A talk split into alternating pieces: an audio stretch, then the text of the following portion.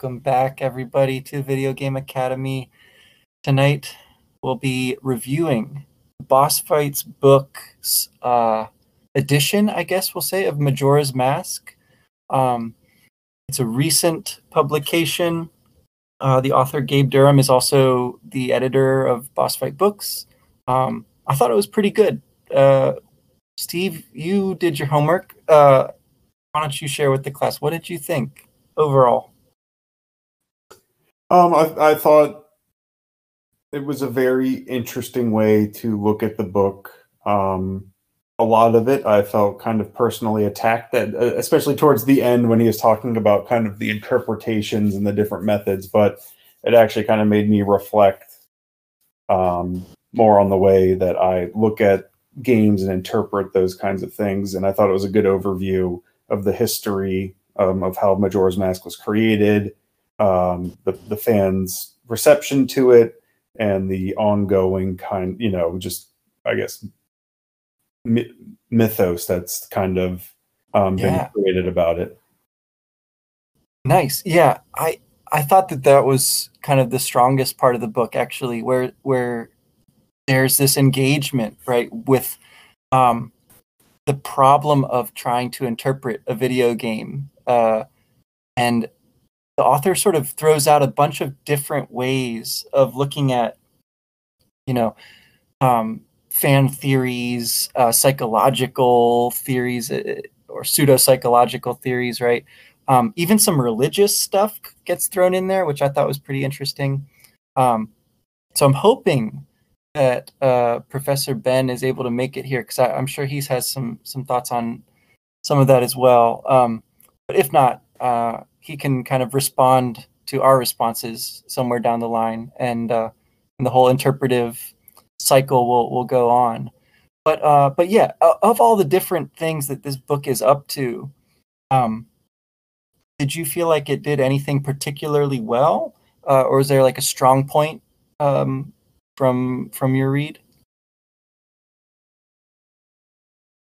I think again, uh, to me, the most illuminating part, I, I guess, was just kind of it helped me. Uh, the whole, a lot of the book is about kind of like human nature um, and the way that we try to find patterns in everything and we try to find some kind of deeper meaning and we're motivated by basically what food and procreation um, and that everything a lot of times we get so caught up in that everything has to have a point that you don't take a step back to just kind of appreciate something for what it is. Um, yeah. And that's kind of what resonated most with me. I think that's, and it was interesting that he did it through the lens of Majora's Mask, which I already knew a lot about because I've just watched a lot of videos about it. Um, so I think it was just kind of the shift of the lens of, of what I was looking through that and just interpreting video games as a whole. I thought it was a really good uh, eye-opening experience, at least for me. Yeah, yeah, it, it's it's a really interesting dance that he's doing. Right, he's on the one hand looking at the game uh, and the development and even the advertising and, and some stuff like that. Um, on the other hand, he's looking at other people's responses to the game, um, critiquing them to an extent, right? Uh, as far as whether they're valid, whether they're well supported or not, or kind of what what we're up to when we're trying to dig into the game and get some deeper meaning from it, right? Um, I thought all right. that was really interesting, and and yet I felt like I think there could have been more about the actual game, maybe. Uh, like that that was where I felt um, that the, the book was strongest when he's talking about like the developers, their discussions. That that was to me the most interesting stuff, and I, I kind of wish there was more of that. Maybe a little bit less, um, like like you said, coming after uh, fans who have their their fan theories and stuff like that. But uh, well, yeah. And then you know, there's even the point, you know, spoiler alert, but he goes after or not goes after, but he he discusses Room 237, which is the documentary about the the the theories surrounding The Shining, and I'm like, why why are we talking about this? Uh, yeah, that's great. Yeah, because I, I don't know if you've have you ever seen the the documentary Room Two Three Seven? I mean, I've seen The Shining, and uh, I was pr- uh, pretty blown away by it. Like, I love it as a movie, but not to the point where I like went out and and searched, you know, for more documentary stuff about it. no, no, I haven't. yeah. It. Well, it's it's they are crackpot theories. Um, but I, you know, this book does a good job of just kind of saying, you know, I none of the theories are invalid. You're supposed to. There's what? How many different lenses that you can look through this game and interpret different things, and how much your own just kind of mind or headspace will even affect kind of the way that you see these patterns. Again, going back to humans recognizing these patterns and filling them in and trying to make sense of it all. Um, yeah and I guess Room Two Three Three Seven is kind of famous about it, about it being like crazy conspiracy theories. So I guess that's one of the extremes, and it's a benign extreme that you can go to in terms of like conspiracy theories, even though it's not really a conspiracy. Um, but yeah, I'm like, what are we talking about that? It was, I don't know. It was very weird to me.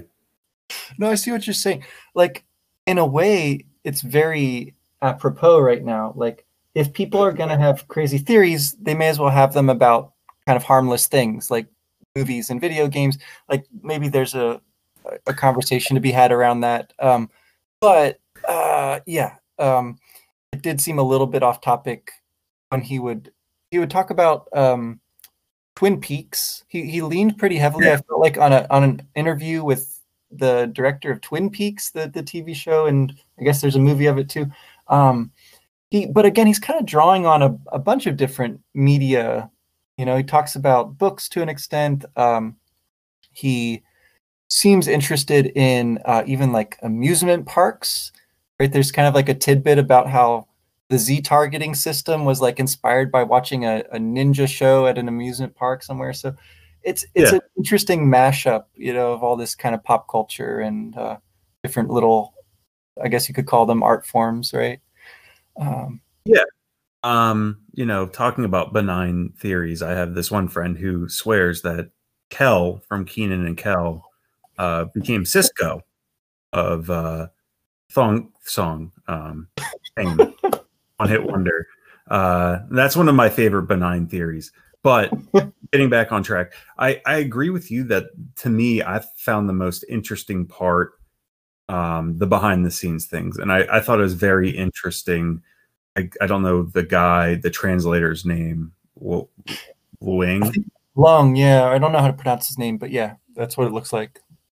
Um, just kind of hearing about him and, and his touches on it, the fact that No Scrubs was a reference to TLC, and just kind of learning about all those winks and nods to Western culture that have been inserted into this overtly Eastern cultured um, game um, or Eastern cultural game.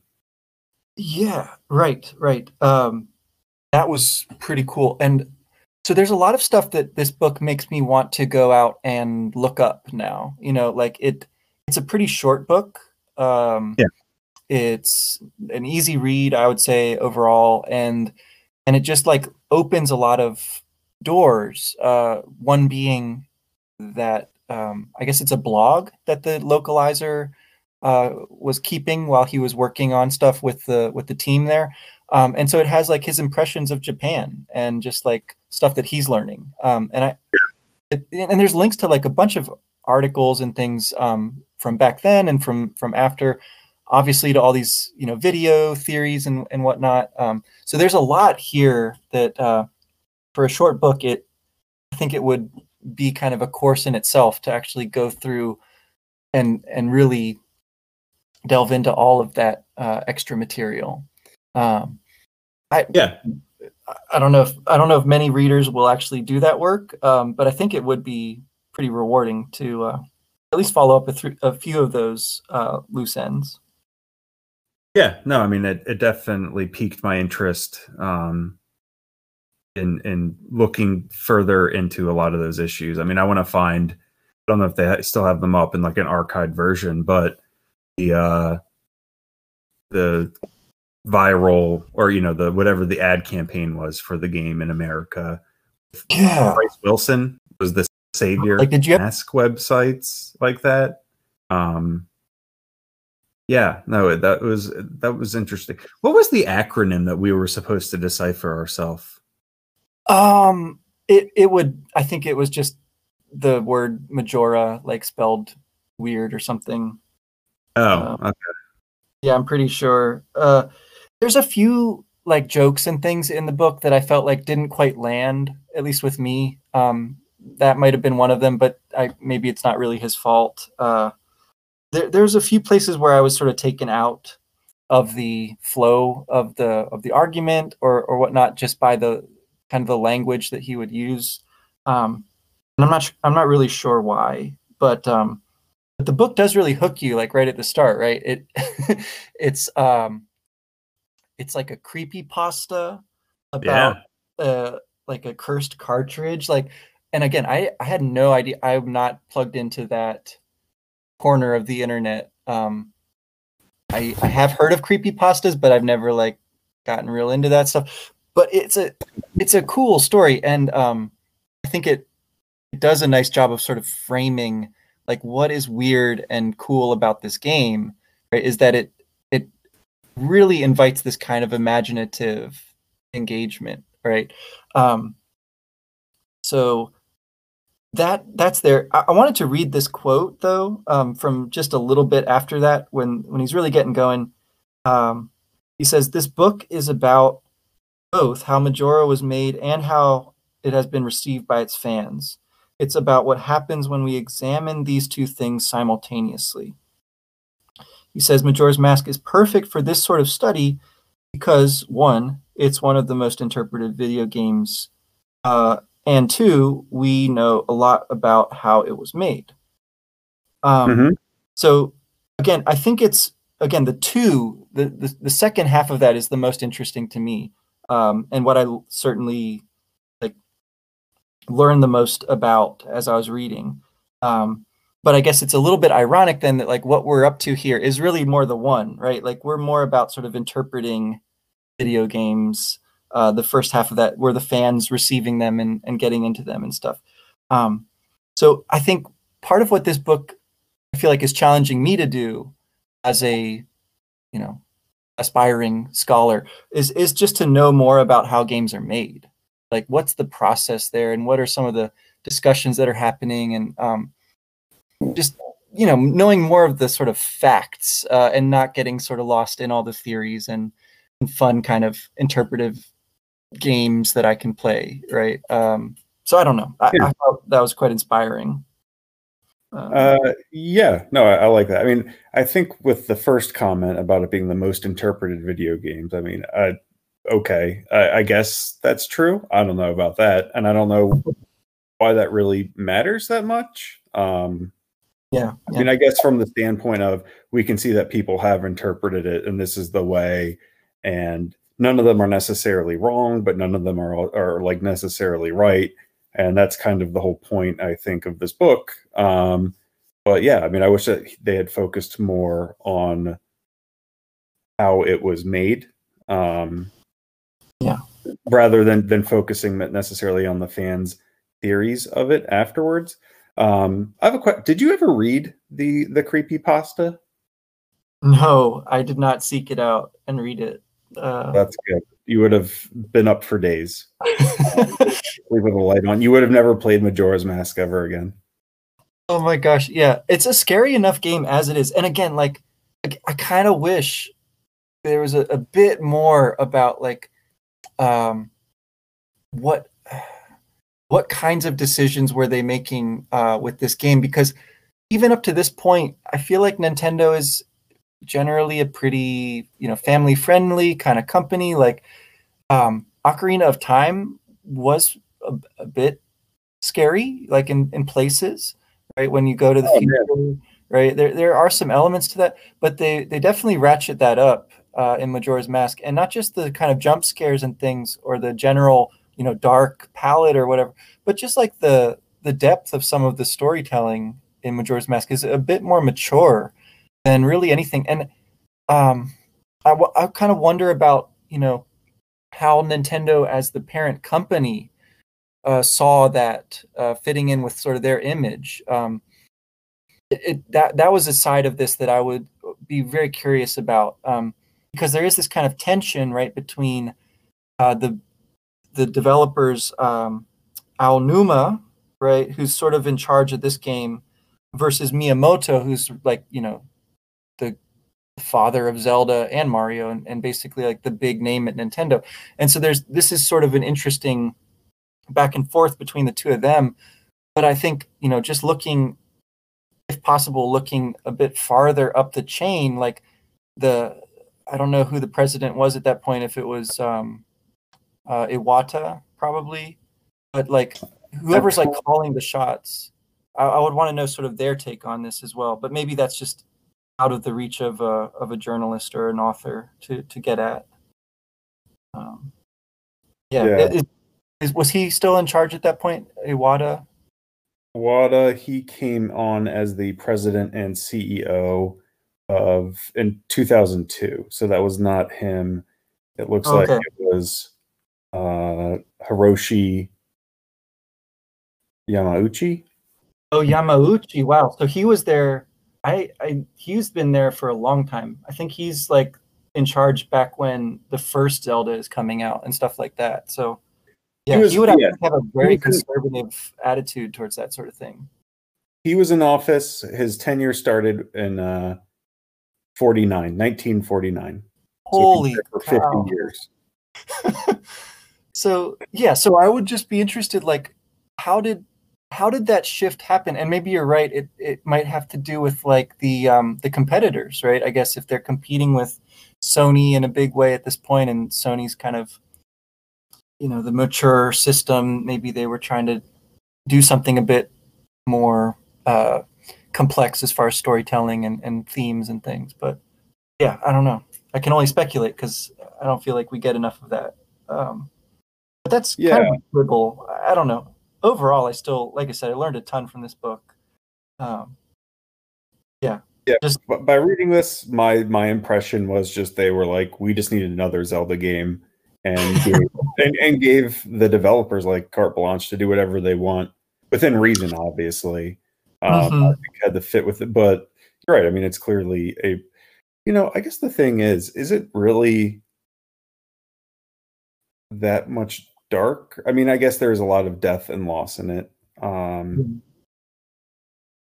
and the, Well, and the, yeah. the the threat is a lot more uh, i don't know visceral is the correct term but it's it, sure. it's a lot more overt because you can see the moon about to collide and it does actually collide but you know in ocarina of time there's always the threat that ganon's gonna take over the world um yeah.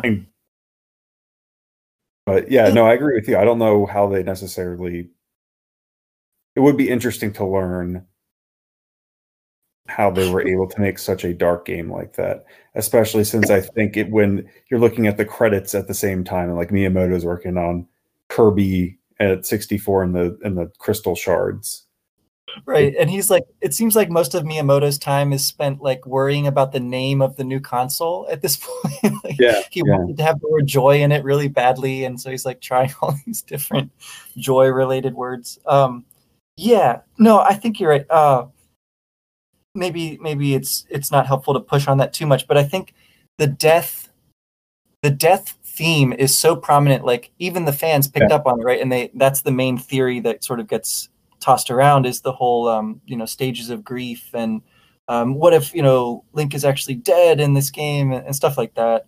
Um, but I think you know to look at death a little bit more, I don't know, respectfully, uh, carefully, or something. Right? Uh, the ways that it comes up in the game are are really they really deeply implicate you as the player.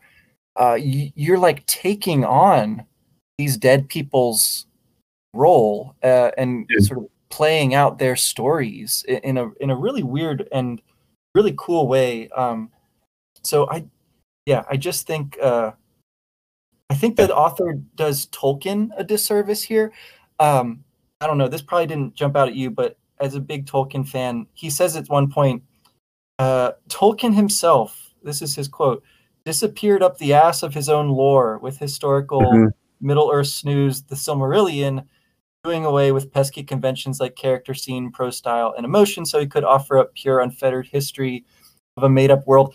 That's wrong. I feel like that's a really bad reading of Tolkien, and I think Tolkien is one of the fantasy authors who treats death the most profoundly in his writing, and I- feel like a a better, you know, engagement there with the kinds of um, kinds of stuff we see in in really cool fantasy books um, that deal with serious themes like death. I think it would have made a, a much richer kind of comparison with uh, what with what they're up to in um, Majora's Mask here, uh, as far as well, yeah, uh, you know, basically taking the lives of people and um, turning them into uh, a way to progress in the game. Uh, it, yeah, it's it's tough.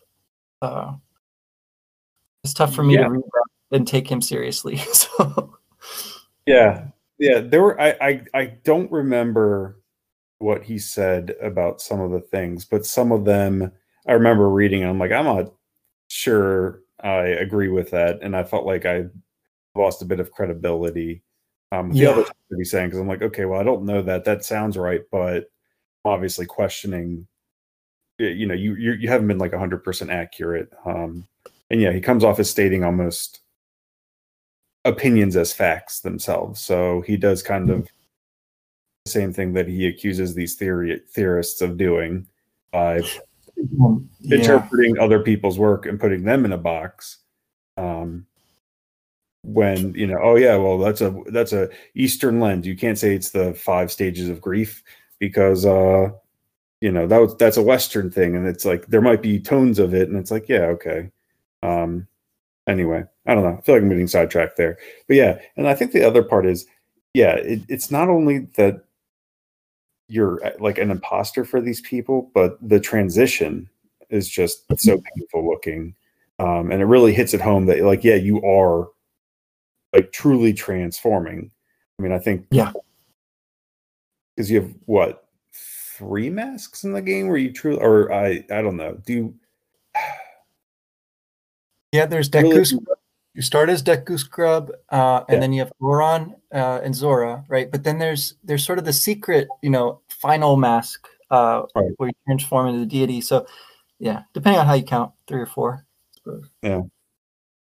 Yeah. Um, I remember they talk a bit about uh, somebody interviewing Aonuma, uh, and he's like, "Yeah, uh, he didn't have he didn't have like a very, uh, you know, complete explanation for why that that painful thing uh, is shown, but it did seem, you know, sort of important to uh, at least dwell on a little bit more of of the kinds of uh, pain and struggle and, and things that this game shows us that again I, I really thought were pretty new for that time uh, for Nintendo anyway um, and with one of their major franchises to to kind of put that in the player's face in that way uh, Yeah. but yeah yeah but there's a lot in this book we haven't touched on yet the um, kind of the open versus closed uh, model that he has. Uh, he's got a few really interesting distinctions like this. He says like uh, some people are what is it story people and some people are mechanics people. yes Um, and and that he, he gets a lot of kind of I don't know. I think he gets a lot out of that seemingly pretty uh, innocuous distinction. Um, and then he has this distinction between like yeah, open texts and closed texts, where you Mhm. know, either either you read in sort of various kinds of meaning, uh, or you're supposed to get like one straightforward meaning from it. And so again, I thought that was kind of I don't know paradoxical or something because he calls his own book a closed text. Um, but it seems to me that it's anything but right. It's like it's throwing out a lot of possible interpretations. Uh, that's how I was reading it anyway. Um, if he wanted to make it a closed text, I think he could have like chosen fan interpretation. Right? And I think it would have been a less interesting book if he had. Instead, he goes to great lengths to sort of keep open um, a whole variety uh, of approaches to the game. So, yeah, yeah. But just maybe to go back to the story and, and mechanics thing, um, it seemed like uh, he was a little dubious about this distinction. Like he says it's um, it's a reductive thing to say. Um, but I don't know. Like it, it definitely seems like um, Aonuma uh, and who's the other? I guess the other kind of lead developer here is um, Koizumi, who like helps write the story. Um, they they I, I forget. I I have a hard enough time remembering like English people's names when I'm reading this kind of stuff. Um, yeah. aside from I, uh, I, I can't even yeah I can't pronounce his name and like Miyamoto. It's like I yeah I don't know. Keep track well, in my head these people's names, but I know who you're talking about. I think that's one of the great values of this kind of book, though, right? Is like we don't usually think about the people who actually make the games. Um, and yeah, this is this is still like I guess very reductive, right? To treat it like these, you know, two or three people like made this game. Of course, they were helped by a huge team of people, but right. um, but yeah, I, yeah, I'm sorry if I'm like mispronouncing their names or whatever. But so we've got like Aonuma kind of representing the mechanics guy approach, and Koizumi the uh, the story guy approach. Um, but it seems like they both do a lot of both things, right? So yeah, I guess it's it's a distinction that only takes you so far, but I still think it's helpful. I don't know. Anyway, what what did you think of that? Yeah, no, I mean, I, I agree. I have, I think one of the things I enjoyed about this book, again, the open and closed, um, kind of these categorizations, the mechanics versus um, story, those are all things that I felt, and then it was like he kind of laid it out there, and I'm like, yes, that that makes sense to me. I see that pattern. I agree. Um, because I, I think growing up, I was more of a mechanics person. I didn't sure. care about the story. Um, I liked games, platformers, um, games like Punch Out, where it was more like puzzles, and it's like I didn't, I didn't care that uh, I was Little Mac and I was fighting to become the champion. I didn't, I didn't care about like all the background lore. It was like I enjoyed the progressive challenge, and yes, it was nice to like be crowned the champion. Um, even though I don't think I ever beat Mr. Dream Man or Tyson, at least not um, on the console. I beat it with save states on an emulator like a long time ago. but my point being, yeah, like I could see that distinction. And and you, I think, were more of a story driven video game player. Oh yeah. Um, you introduced me to RPGs. Um, I remember playing Earthbound with you. I remember watching you play Chrono Trigger, uh, Final Fantasy VII um, all those games, and so you opened that the story element to what video games could give me in terms of the story element. Um, yeah, so I, but yeah, I mean, I definitely think, you know, it seemed like at least in the early games, it was mechanics first and then a story. I mean, they didn't really have anything to do with each other. Um, yeah. But yeah, in, in Majora's, I mean, I think there's a balance, and I think there's always going to be. Um, Right. There always has to be like a re- unless you're playing like Tetris, I guess, right? Like that has no story. Well, see, that's a famous example, actually. Uh, that I think the author's name is Janet Murray. Um, she discusses uh, sort of storytelling and video games. Um, she's one of the big early theorists on this, and she says something about how Tetris is like you know showing us our anxiety about consumerism or something uh, in modern culture so she like she finds a story even in tetris is sort of the the long and short of that but but yeah no i think you're right. Um but i think it there again i think there's something um, maybe a little bit more there about like again the way that uh, human beings we just seek stories right? We seek patterns out of um, whatever we're up to. We'll make a story out of it. And uh, that's why, yeah, I think getting getting caught up in the mechanics of a game will still inevitably produce a very interesting story, right? So if we could know more about some of the decisions that are made uh, you know stuff like the three day cycle, right, which is really crucial to Majora's Mask. Um, that was originally going to be like a, a week long thing, a seven day Mhm. cycle, right? And they just decided that was ridiculous and people wouldn't be able to keep straight what all the little uh, Clocktown people were up to each day. So, so they, they drastically simplified it. Um, I think, uh, yeah, the other cool example of that, um, the the way that they initially thought they might have to make the entire game just take place within the castle. Um, maybe this was for the original Zelda 64, um, the Ocarina of Time. Mhm. Yeah, but so that was a that was kind of a cool tidbit, right? And I think you mentioned right, like there might be an echo of that in the the fight in the Forest Temple where Ganon pops out of a painting. Like those those kind of connections to me are so so cool. Um, just they come straight out of like knowing interesting details, and so yeah, I think mechanics and story are always very closely bound up together. Um, yeah, there there are some cool details in here, but that's like I just want more. I want more of that kind of stuff uh, as I'm going through this. Um, Yeah, no, I agree. Um, oh, man, I was going to say something and now I forgot. Um, was it about the Forest Temple? no, it was before that. There was- I had something I was going to say. Eh, It doesn't matter. Um, Okay. I think I thought it was inter- interesting he didn't mention is you remember he was because he, he talks a lot about how the mechanics drive the game, right? So you have Yeah. Skyward Sword and you had the Wii Motion uh, Plus, and so a lot of the gameplay revol- resolved around using that.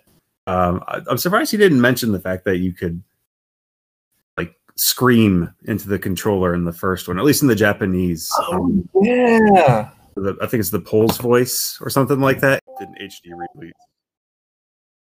Sorry, sorry, sorry to interrupt. Uh, I had to bring Craig back. He went on a little walk. Um, okay, yeah, That's fine. Wind Waker. Yeah, please.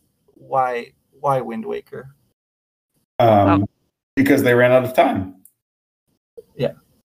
I, And d- that's I it. didn't I did not like sailing the whole time. It was like not as involved. Like I didn't I felt like I spent most of my time sailing and not as much doing puzzles. So I did like the puzzles. Oh yeah, one hundred percent. And even the puzzles in that game weren't as uh, satisfying as the ones in like previous previous games or or future releases. They were very very simple um, in comparison. Uh, Yeah, maybe if they were better then I wouldn't have minded the sailing, but it was just like so tedious. Yeah, no, it was, it was a barren world. There was nothing to do. Um, Is or is very Wind little. Waker the one? Is it coming right after um, Majora's Mask? Is it like the immediate sequel? Correct. I believe so. You I mean in the it Zelda timeline, or In terms of production, at least. yes, it was the no, no, it was no. released right after. And Yeah, then the it was- princess one came after that, I believe. Mm-hmm. Yep. Okay. and then Skyward yeah. Sword, and then Breath of the Wild. I mean, it seems to me like they're kind of bouncing back and forth there between like the the more lighthearted Zeldas and the more like it's almost like they're overcompensating each time. Um where you know Wind Waker is more of a bright and kid friendly game, at least on its appearances, and Twilight Princess is like the most mature looking Zelda up to that point. Um yeah, yeah. and So the I'm- most realistic which you know i think what what did you think about the uh, author's discussion on reality versus realism um he specifically cites to you know you go into a bomb shop as as link and you know the, the guy says welcome or you know this is a bomb shop um, but instead the dialogue is something like hey kid you shouldn't be here you know where are your parents um to be honest, the the bomb business, like we were just robbed by pirates, so I'll sell you bombs if if you don't tell anyone. Um, Yeah. I mean, yeah, I loved that. Uh I thought the the bomb shop lady in Majora's Mask is one of the coolest like little discoveries you make like probably pretty early in the game. Uh if you're just like walking around, you'll run into her. Um and yeah, it's not like realistic in the sense that you could imagine that happening in real life or something, but it totally like works within the world of the game. Uh, it totally draws you in. Uh, so yeah, I, I don't know. I like it. And can we just talk about how ridiculous the animation is for the bomb thief and how he just runs in circles for like, you know, however long I forget how long it is in game time, but he's like running around in a circle ridiculous animation, and then you like, I mean, he easily could have gotten away if he tried. Yeah, I should have just said Acme on it on the bomb. Yeah. he's like prancing around. Yeah, it's almost like he's just trying to taunt you. Look at my cool bag. Uh, yeah, exactly. Like he's gloating about it, uh, and then yeah, then he just gets bodied by Link. uh, I, I yeah. love the music that plays. Um, so I have a question. Another thing, I, I I definitely didn't do this. I don't have the patience to. But um, when you were playing it the first time or, or after the fact, did you try to interact with everyone with the different masks? Because that was something I, I didn't know. There was like unique dialogue. Yeah, I so I may be more drawn to stories and whatnot, but like I did not ever realize that either. Um, and that's cool. Like the amount of work that they put in to produce all of that extra dialogue that most players will never even know is there is uh, just really impressive. So yeah, no, I haven't done it either. Um, I, I remember if we did or not. My whole family played that game like together for like three years. It was literally on the TV constantly. Like you'd call our house and you just hear the the background music um, because of the landline. And so my whole family participated in like different parts of it. So I don't ever actually beat it myself. Um, but I do remember speaking to everybody in, with a different mask. I, I think I can remember that, but I'm not sure who figured that one out. That's Yeah. such a Group cool way to effort. play it. It was fun to watch other people because we just watch. We'd all take turns and then like watch the game. Liz loved. She'd rather watch than play, and uh, Mhm. yeah, it was lots of fun. But it took it took a couple of years of all of us just kind of like giving different things a try before we figured it out. So it was a good fu- family fun time. That's for sure. good memories. yeah, Uh, yeah. yeah. Also, it's, it's interesting because it, yeah, it's like a hidden. I don't even. I, I don't know. Would you even consider that an Easter egg? kind of. I- It's just again, it's sort of like adds to the feel of the world. Um, I yeah, it's consider really- an Easter egg because it's not necessary, right, to beat the game. It's just a little No, extra. It's just for fun. Yeah. Uh, Uh, well, and it, it it seemed to have shades of kind of Earthbound was another game where I talked to the NPCs because they were either funny. Well, I guess primarily because they were funny.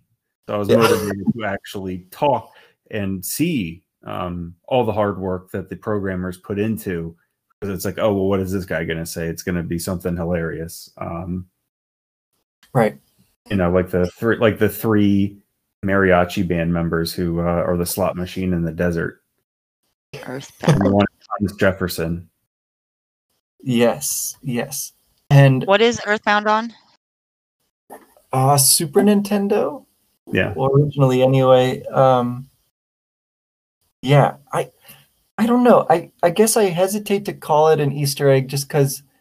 Um, it isn't like a a secret that you work hard to find or something. It's sort of something that's there for you to experience, but um, yeah, I, I guess most players are not like gonna notice that uh, that it's there. Yeah. not if that makes sense. Yeah, and I think it adds another element of realism. Right. Um, not not not reality. I mean, if it was reality, you wear a mask um, as a as a fairy, you know, no one's going to start hitting on you when you're like a little kid like that.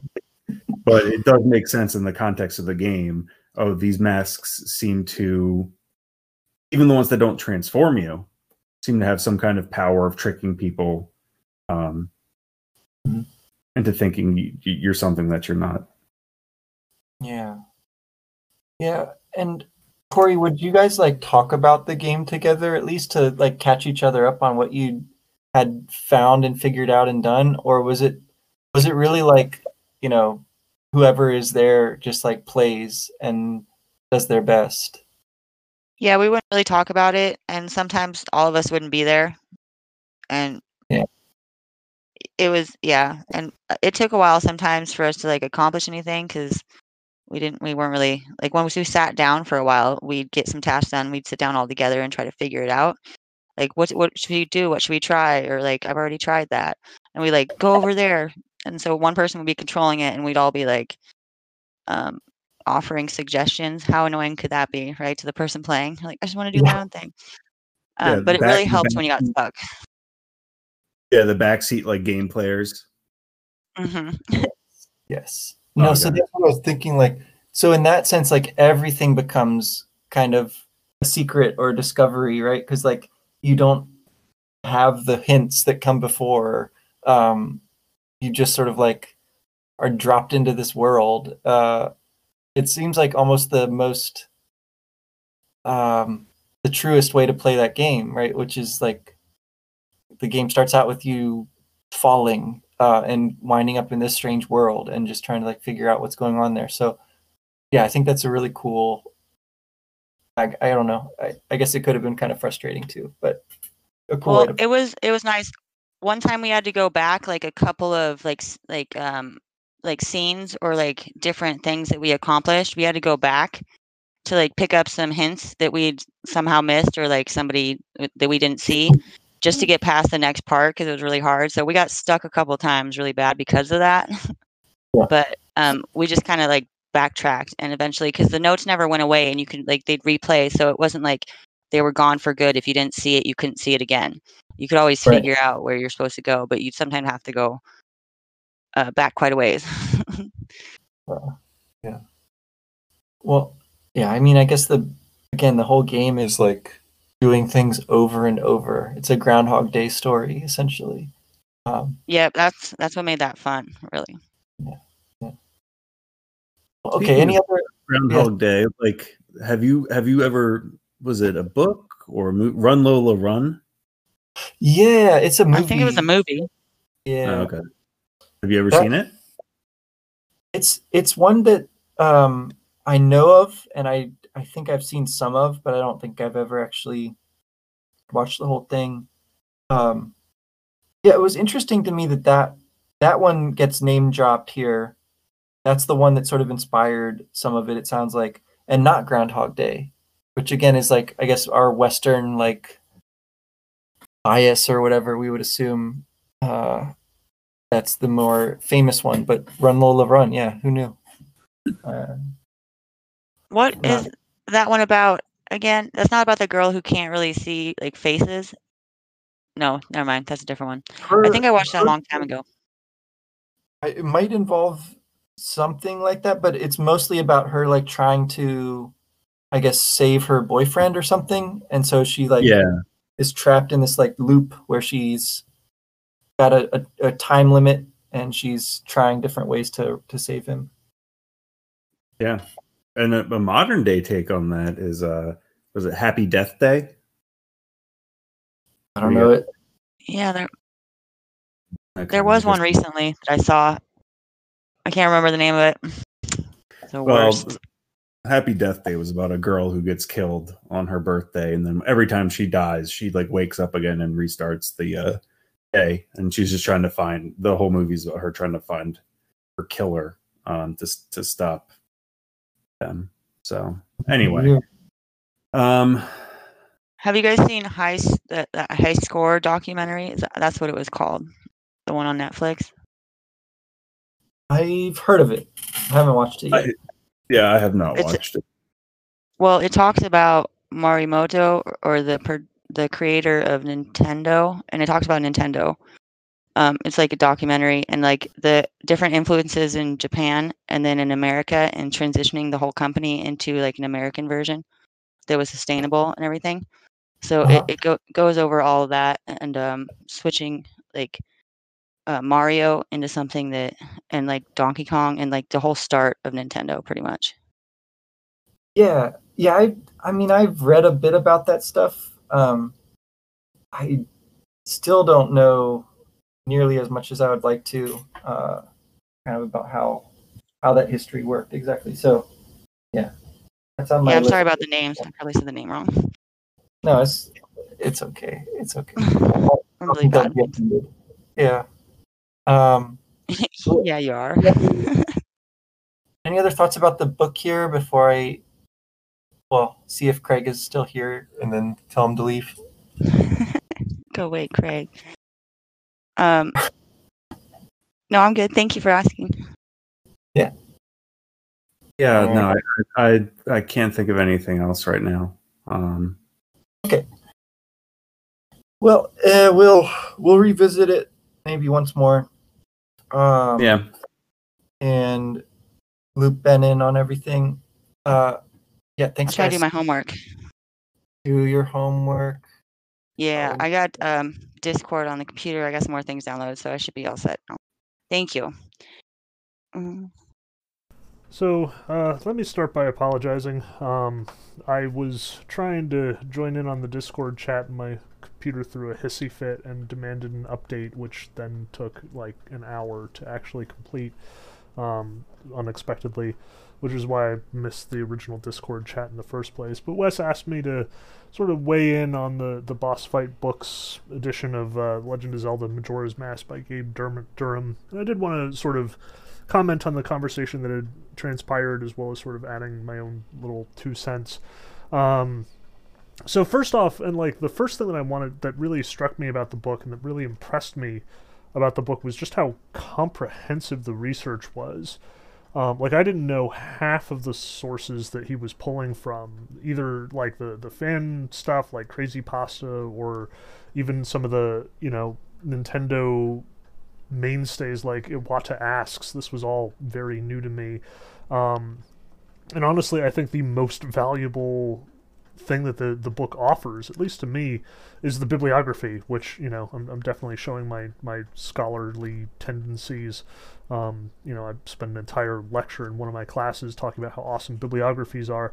Um, but seriously, like he's got it divided into multiple sections depending on you know which chapter it corresponds to. He's got like a whole bulleted list of all of the various um, like fan theories that he that he is and like interacting with in, in the chapter that he spends on that. Um, he has link after link to interviews and, and Nintendo Power articles and um, like just all sorts of things, as well as doing his own interview with uh, Ken Leung, the the um, American translator uh, of the game. All of which I thought was just stellar. Um, like I know that Wes and, and Steve were were emphasizing that they really appreciated Gabe Durham's insights as far as like the creation of the game and the actual sort of development of the game, you know, the the uh, history behind it, so to speak. Um, and that is really important, really valuable stuff. Like that's that's very much what I was taken with as well. Um, so first off, like heavy compliments, kudos to Gabe Durham for for doing his homework, doing his research, co- like bringing all of these sources together. Um, that was definitely something I noticed and admired um, about his approach to to writing the book. Um, that said, let's get into some of my criticisms. Um, I, like Wes, was also a little rankled by his diss on Tolkien's Silm- Silmarillion, but I understand the argument anyway. Um, like, I think disappearing up his own ass is a little strong, but not too strong. Um, I know that a lot of people, like even hardcore Tolkien fans, tend to find the Silmarillion ponderous and troublesome. Um, so I can't get too upset with Gabe Durham about that particular observation. Um, even if I do kind of question um, that reading, especially in light of what else he has to say.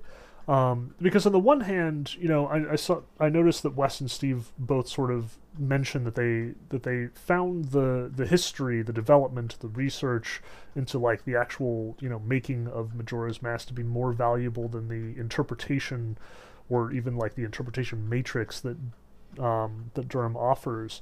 Um, and I agree with that, but I also am not sure if that's a problem because Durham, you know, gave us too much, or a problem because Durham didn't give us enough.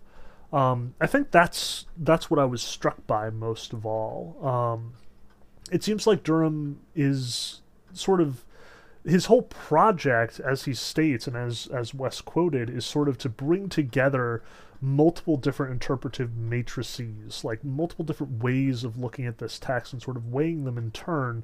Um, and the the overall like the reason why he calls it a closed text is because at the end of the day he is making a polemical argument. He is saying you know fan theories are not grounded in most cases.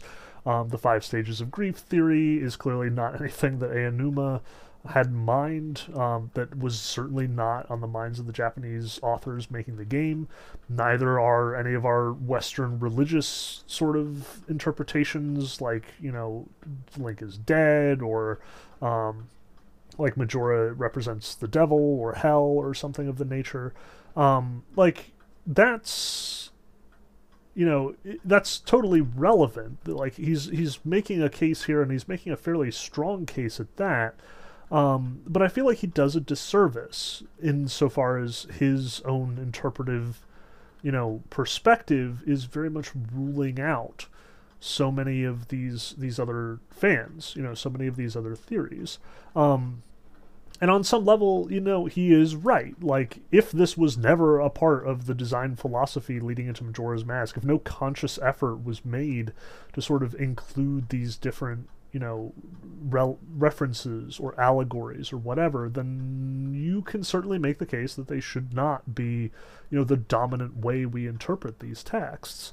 Um, that's fairly logical. I remember sitting in a long you know conference with a bunch of people talking about Paul Klee um, and somebody had brought up you know what if Paul Klee had this as an inspiration or reference and somebody else was like no, that didn't exist at that point, or, you know, he hadn't read that book. But instead, here is this other reference that he was very familiar with, and it does make sense, and therefore we should be looking at this more closely. Um, but the sort of interpretation, the, the sort of assumptions that he's making are exactly the kind of things that I do kind of want to question here.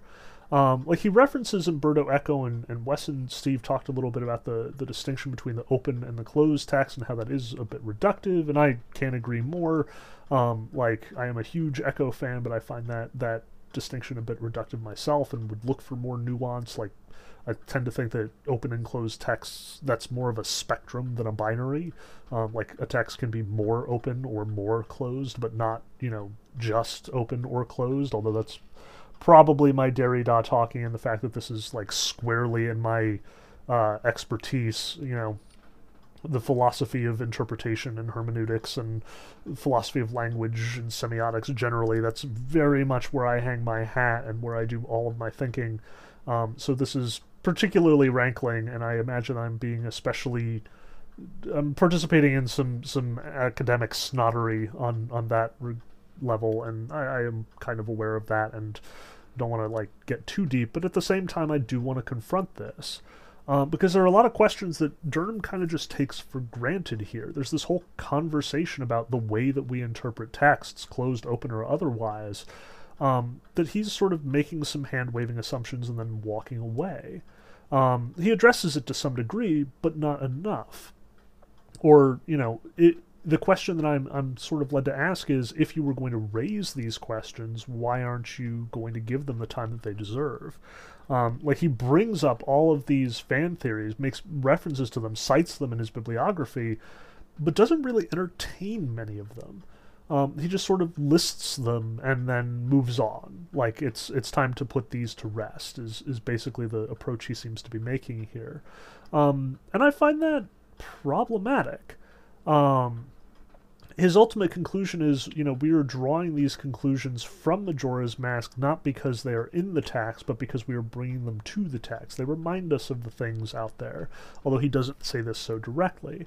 Um, and he kind of dismisses that move, where I think that it's really more nuanced than that.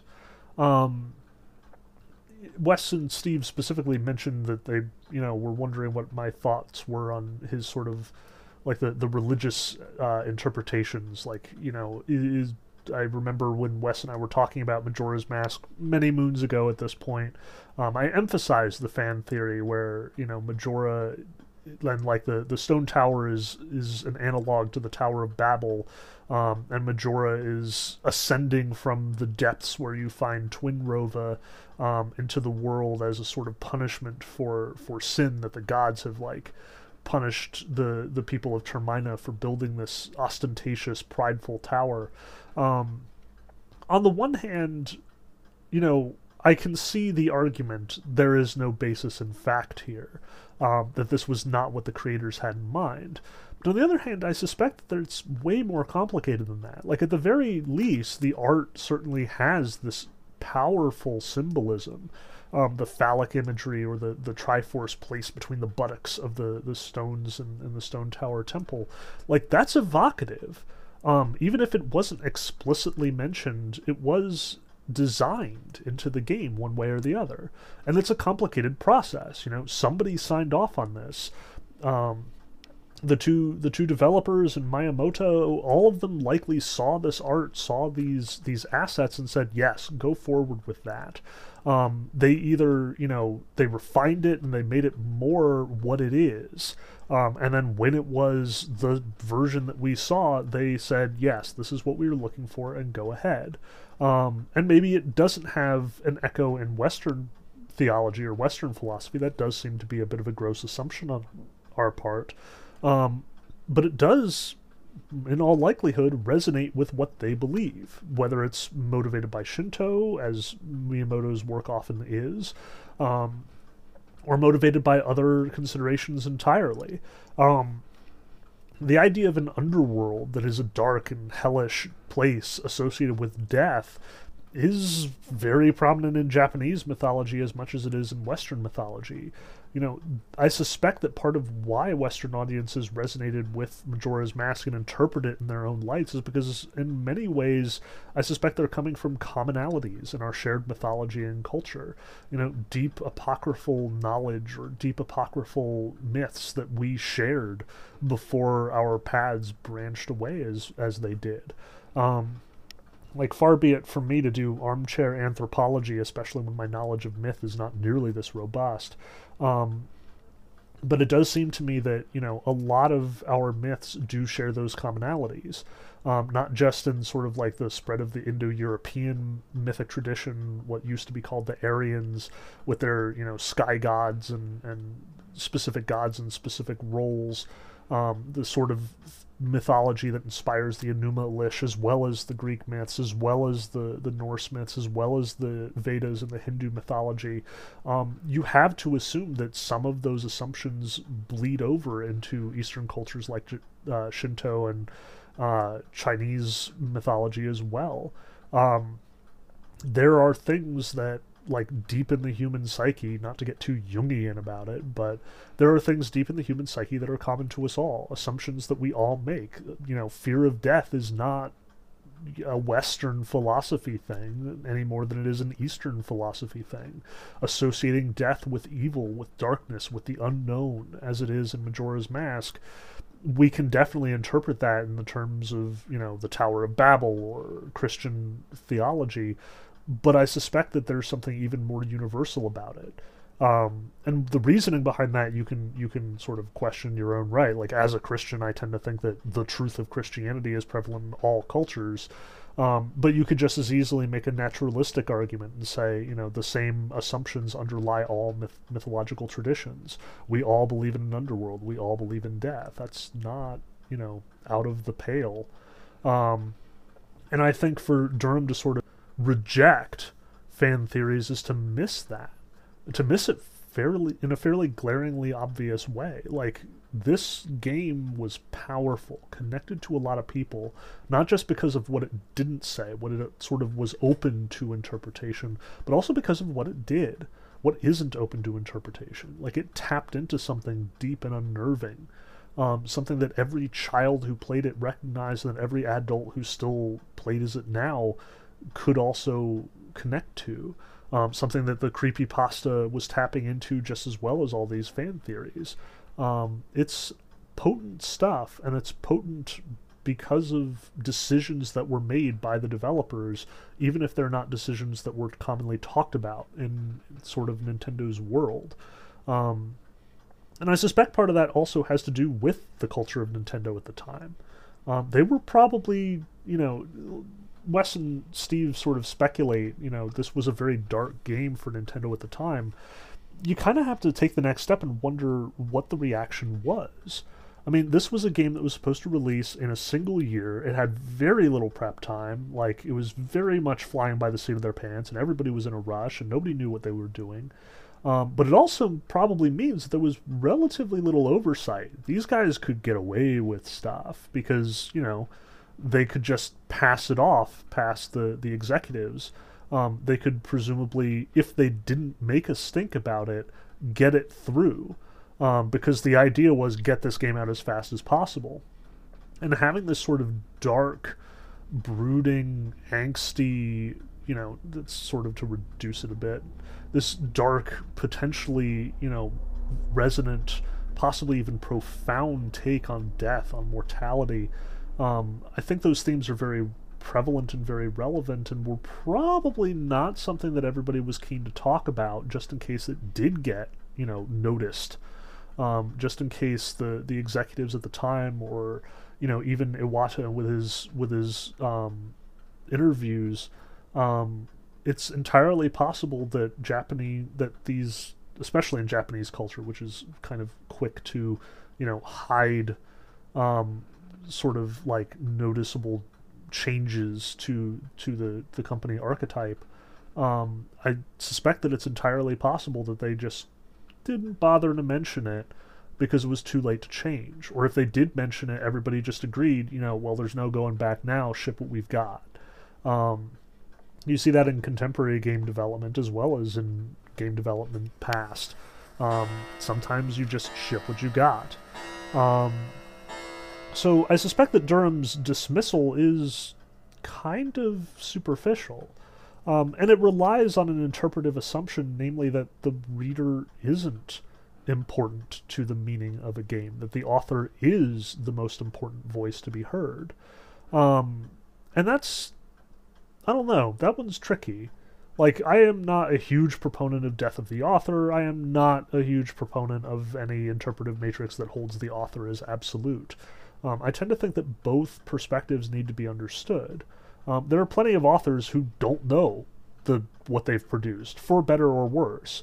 Uh, authors who act like incidentally write racist or sexist themes into their into their products into their texts, um, and then deny it afterwards. No, that's not what I meant. They say, but really, what does the text actually say? What does it tell us? Um, whatever the text of Majora's Mask is telling us, um, that something is resonating with a lot of different perspectives, a lot of different ideologies, a lot of different attitudes. Um, so I think that those fan theories, as wrong as they may be, and as much as they may not line up with the intentions um, of you know the the creators at Nintendo, um, uh, Aonuma and, and Miyamoto and, and everyone else. I forget the third guy. I feel Koizumi um, Koizumi, Aonuma, and, and uh, Miyamoto, as much as that might not align with their idea for what Majora's Mask was about or what it was trying to say, Majora's Mask is saying it. Um, and, you know, with as many creators and as many artistic people, including the translator, sort of like weighing in and adding bits here and there, it kind of doesn't matter at some point what the, you know, lead designer had in mind. Um, it was certainly important and we certainly should take it into consideration and it is fascinating to read about it for sure. Um, like majora's mask has always been one of my favorite video games ever if not the favorite period. Um, and learning about its production is to me fascinating. Um, but it's also significant that there's only so much that we can reach that despite all of durham's research all of his resources his comprehensive and very robust bibliography at the end of the day, what happened behind closed doors is not something that we can weigh in about positively or negatively. We cannot say what was going on in, in these people's minds, in large part because they probably weren't willing to tell us. Um, and that's not to ascribe some sort of secret motives, like there's some elaborate conspiracy, and Aonuma and uh, Miyamoto and company are, are all like hiding um, what they what they were actually meaning what I mean instead is that they were going with something that felt right, something that maybe they couldn't even articulate themselves, um, except through the medium of this game that we received. This game that is very clearly about death, about, you know, dealing with loss, with tragedy, um, that is about grief, even if it is not specifically broken into the five stages of grief.